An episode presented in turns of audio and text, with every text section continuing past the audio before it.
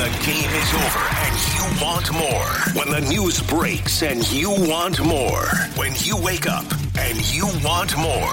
It's highlights, it's breakdowns, it's analysis, it's opinion. It's Kerbside reaction. Your next day post game podcast. And it starts now. Special teams hurt us tonight. I mean, they scored power play and penalty kill in the in the third period there, and that's the difference in the game. So, um, you know, it's it's hard to say. It's a tight check checking hockey game without those mistakes. Uh, it's it's an even game, and um, yeah, it's it's tough. We scored a power play special team goal tonight, but at the same time we gave up a couple. So, um, it's tight this time of the year. That's going to be the difference in the game, and uh, that's that's what's been helping us along. Yeah, it was a bit sloppy. I don't think we had a lot of possession as we'd like. I mean, they're a good hockey team, but uh, at the same time, with getting in on forecheck, supporting each other better, we could do that. I feel like we had too much one and done tonight, not enough zone time. Well, that was Brandon Saad after the St. Louis Blues fell yesterday to the Toronto Maple Leafs by a score of four to two. The Blues have now lost their last two home games following that great homestand opening win over the Edmonton Oilers. Hello, everybody. I'm Chris Kerber, and welcome into Kerbside Reaction, your next day post-game podcast featuring everything St. Louis Blues. Yesterday afternoon on President's Day, the St. Louis Blues dropped the puck at 12 noon against the Maple Leafs, and for the second consecutive game, what was a tight game going to the third period, got away from the Blues in the third. After a 0 0 first, the Maple Leafs scored to make it 1 0 in the second. The Blues would tie it up on a goal from Brandon Saad, a power play goal to tie it 1 1. But a penalty on the opening faceoff of the third period gave the Toronto Maple Leafs a power play as Jordan Kyrou took a high sticking penalty. The Maple Leafs would score on the power play goal. They'd add a shorthanded goal, and the St. Louis Blues would fall to the Toronto Maple Leafs by a score of 4 to 2. Let's get you to the highlights of yesterday's game. It's knocked in behind the goal. Leddy's going to come over to the near wing with it. Matthews closes the gap in a hurry on him. Rides him to the wall, trying to force the turnover, and he wins it. They get it to Knies, walks it in, shoots and scores! A great play by Matthews to take the puck from Leddy, and then they snipe it under the bar. Toronto takes a 1 0 lead 22 seconds into the second period. Shin, then he tried to send a hot pass for that bumper into the middle. It missed everybody. Sundqvist back to Parayko straight away. Into the slot. Saad, shoot, score! Brandon Saad, with one second to go on the power play, ties the game. We're tied at one, 2.46 to play, second period. Snavich, who tried to clear that one, now presses Liljegren all the way to the near side. Nylander to Liljegren. Got Bertuzzi over on the far side trying to get to the front. And the puck now to Marner. Marner in the middle. Easy shot and score for Matthews. Two to one. Toronto on a power play goal. Kyrou in the box. 19-15 to go, third period. Top of the circle, passes over to Krug, who is moving towards him, and it's two on one the other way. Now Nylander a breakaway. Two on the goalie, they score. Three to one. Toronto, a shorthanded goal with 53 seconds to go in the penalty kill. Now Braden Schenn intercepts at the red line. Put it down into the corner. David Camp the circle in the net. Takes a shot. That blocks the stick of Neighbours out of his hand, but he picks the stick back up, and the Blues keep the puck alive. Krug into traffic. He scores! That puck deflected with guys going to the front of the net on a wrist shot by Krug. And the St. Louis Blues have made it a one-goal game with one minute and eight seconds to go. Neighbours who gets to it. Leafs tried to clear. They couldn't. First chance. Second one gets blocked. Third one lifted out. Krug's going to turn and burn and get to it. He's got somebody right on him. That's McMann who spins it into the empty net. And the empty net goal for the Toronto Maple Leafs has made it a 4-2 game. Goes over to the far side with it. Nice trying to send it up, and that'll do it. Time winds down, and the Blues fall short two games in a row on home ice. After a brilliant opening game on this homestand, they cough up the next two and give back the equity they had earned. 4-2 the final. Leafs beat the Blues. Let's go down to ice level, talk it over with the assistant coach of the St. Louis Blues, Steve Ott. Steve, that one was close. Just a couple of misfires with the puck. Looked like it proved to be a difference maker. Well, yeah, um, tough one to give up there. That shorthanded goal against. Uh, that, that those are backbreakers, especially when you end up uh, would have been obviously a tie game here towards the end. But first two periods were pretty tight. Uh, you know, I thought the game was pretty solid for the most part. Just that third period got away from us. Steve, a couple tough uh, losses here on home ice for you for the fellows.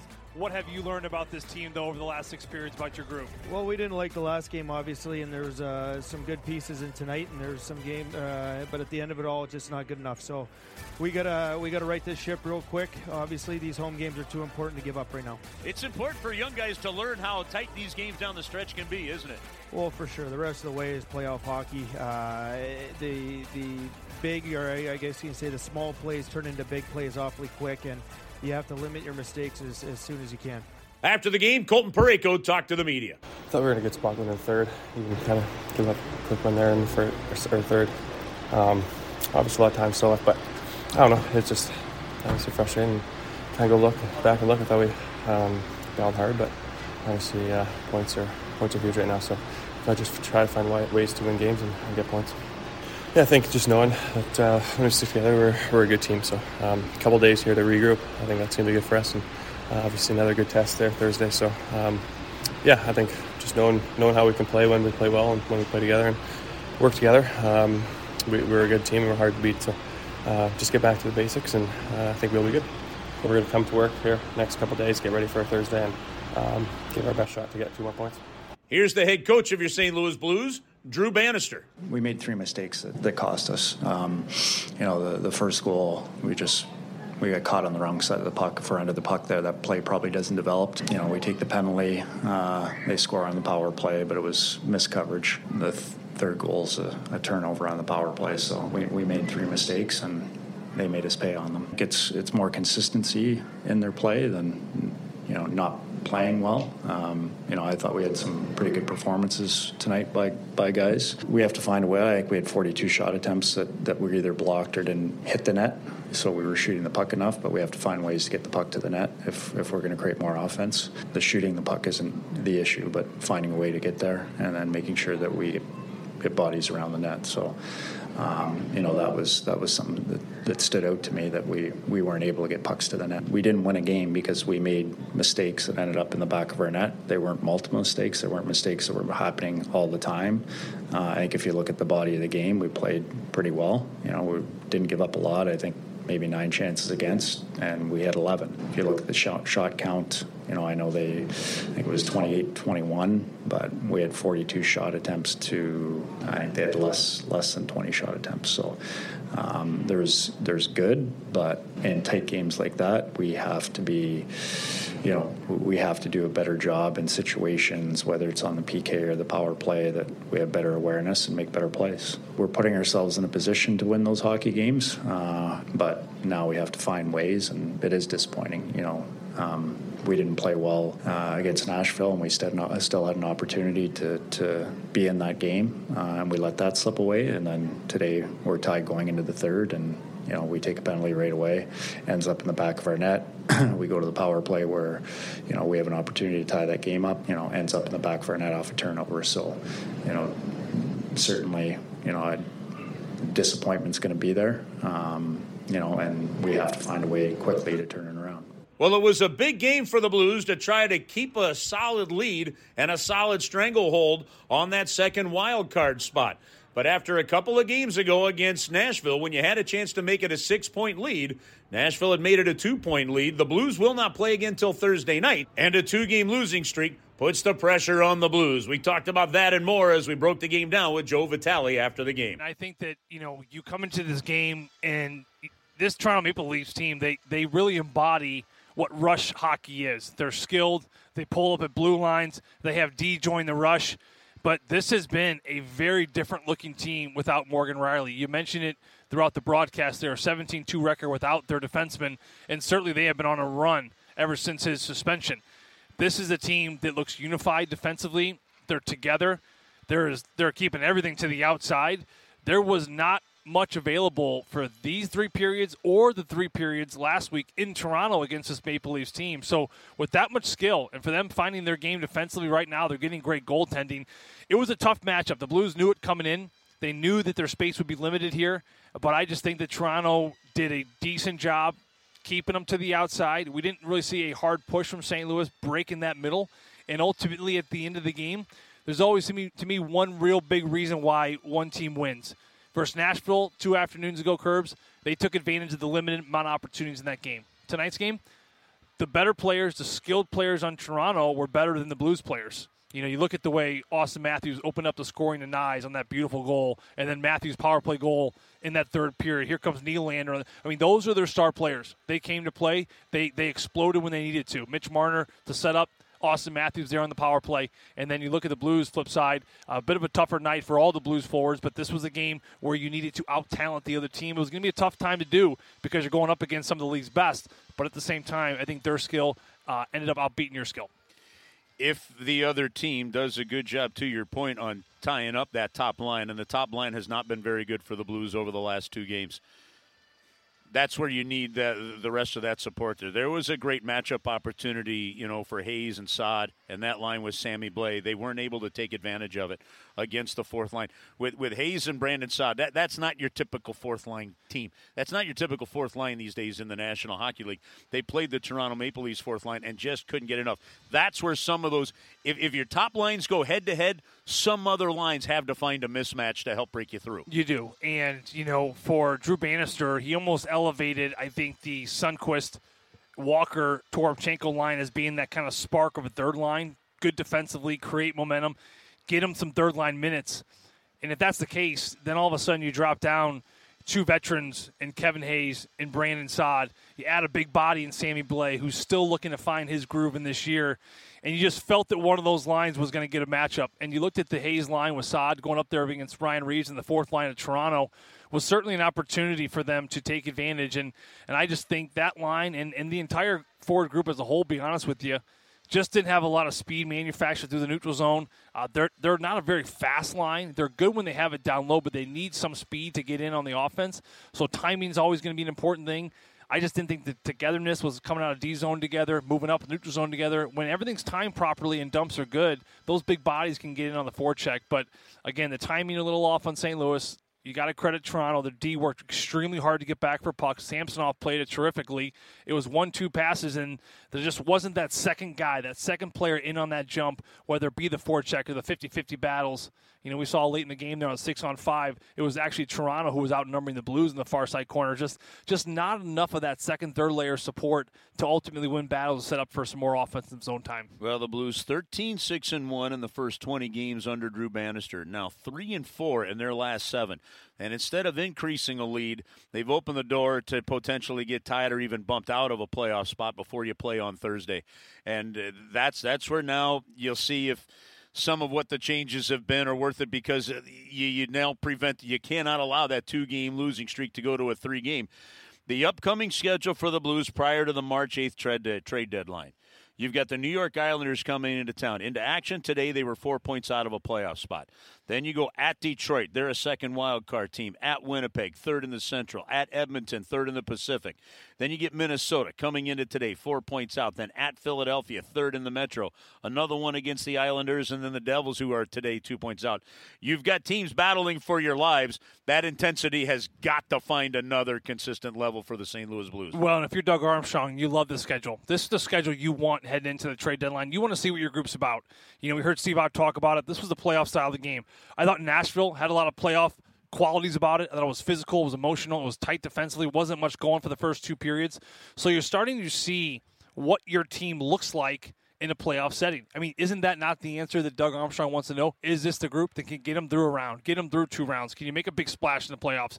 Well, these are the teams you're facing. They're all playoff teams or right there. They're going to bring the competitiveness. Every team that you're playing is going to be on that hunt because they want points just as much as you.